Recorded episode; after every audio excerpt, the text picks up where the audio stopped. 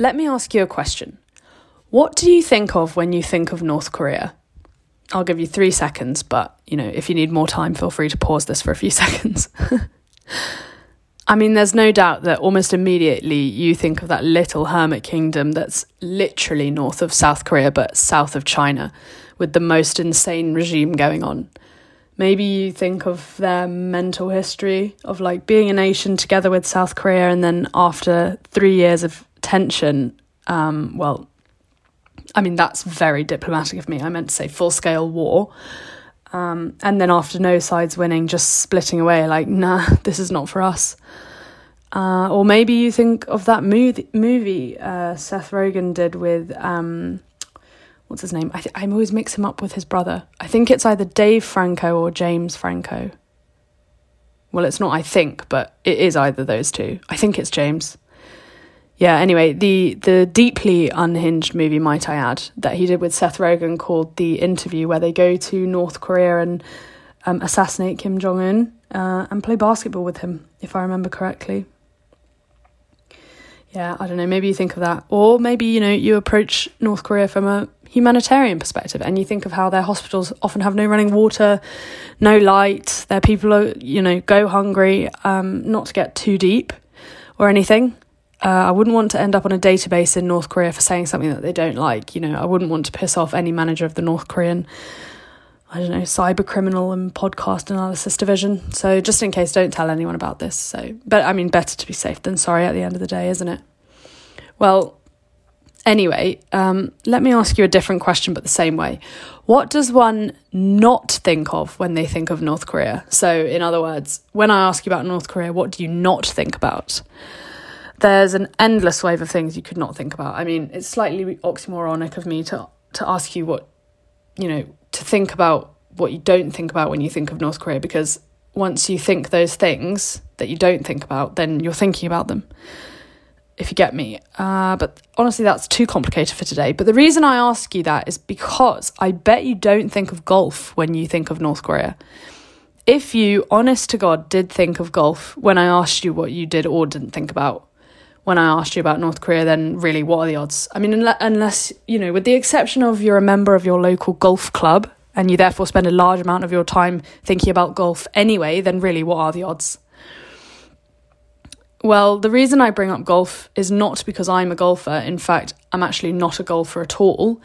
Uh, but it turns out golf is actually one way you can travel into North Korea relatively easily, which is exactly what two Australians did back in 2016. I mean, this story went pretty viral, I would say. When you search up like Aussies and North Korea online, it's the first few links that appear. Um, but I am just fearful that this in, that this incredible story will be forgotten. So I just thought I would share it again. I mean, I feel like traveling to North Korea in itself is a pretty daunting experience. Like, I still haven't decided if I would even go to North Korea if I was given the opportunity. I know a lot of foreigners who have gone to North Korea ended up serving a bit of time in labour camps for just for bre- breaking domestic laws. Like I saw there was this one dude who in 2014 left a Bible in a club, which by the way, it just seems a bit controversial. I mean, you don't usually put the two together. And I wasn't even aware, that there were clubs in North Korea, but alas, he was sent to a labour camp.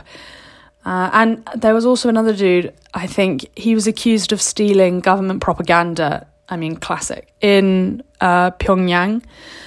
And I mean, to be fair, he only served 202 days of his 15 year sentence um, because the US government came to his rescue. But can you imagine? Like, yeah, so I just, I can't imagine it's the most relaxing experience. But, um, and, and let alone lying that you can play golf while you visit because that is exactly what the two Australian dudes did.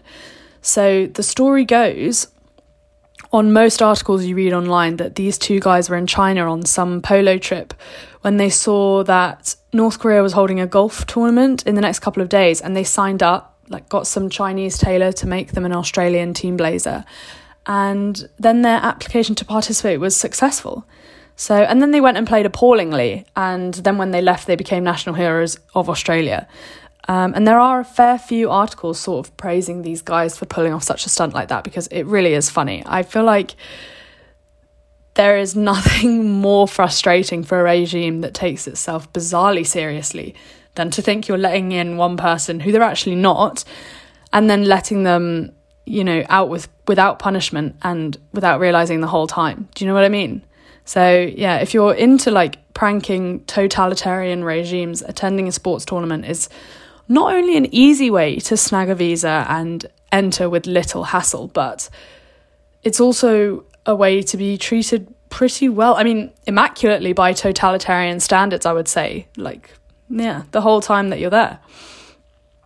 So, it, I, it, I mean, if I were to attempt to prank on that scale, I think I would choose a state like North Korea because it's not like you're taking the piss with Russia, and China's just far too scary from a if you get caught perspective. Um, so, you know, North Korea, although, you know, as one of the Aussies beautifully and poetically said when he was asked about apologising to North Korea, he said, years of hard labour in a North Korean prison doesn't exactly appeal, you know, you know, granted. Although that is the case, I just feel like you have a higher chance of being bailed out of the situation in a regime like North Korea's or say, I don't know, Turkmenistan's or Laos. I think they're both single party states, aren't they? But yeah, please leave a comment saying which single party or de facto one party state you would prank and why. Um, yeah, I feel like on a on a slight side note, that would first of all, you know, as far as I'm concerned, is you know massive clickbait, um, and would be a that that would make a you know fantastic YouTube video or something. Do you know what I mean? Because I'm not being funny. Who who actually reads the news? Do you know what I mean? Or is that just me being like deeply immature and thick? I don't know. But uh, speaking of news, I actually have an Instagram, TikTok, and YouTube channel all under the name uh, at the Kuma podcast. So please check them out. I'll leave the link um, to all three in the description underneath this episode. Um, so, yeah, thank you for making it this far in today's episode have a good day.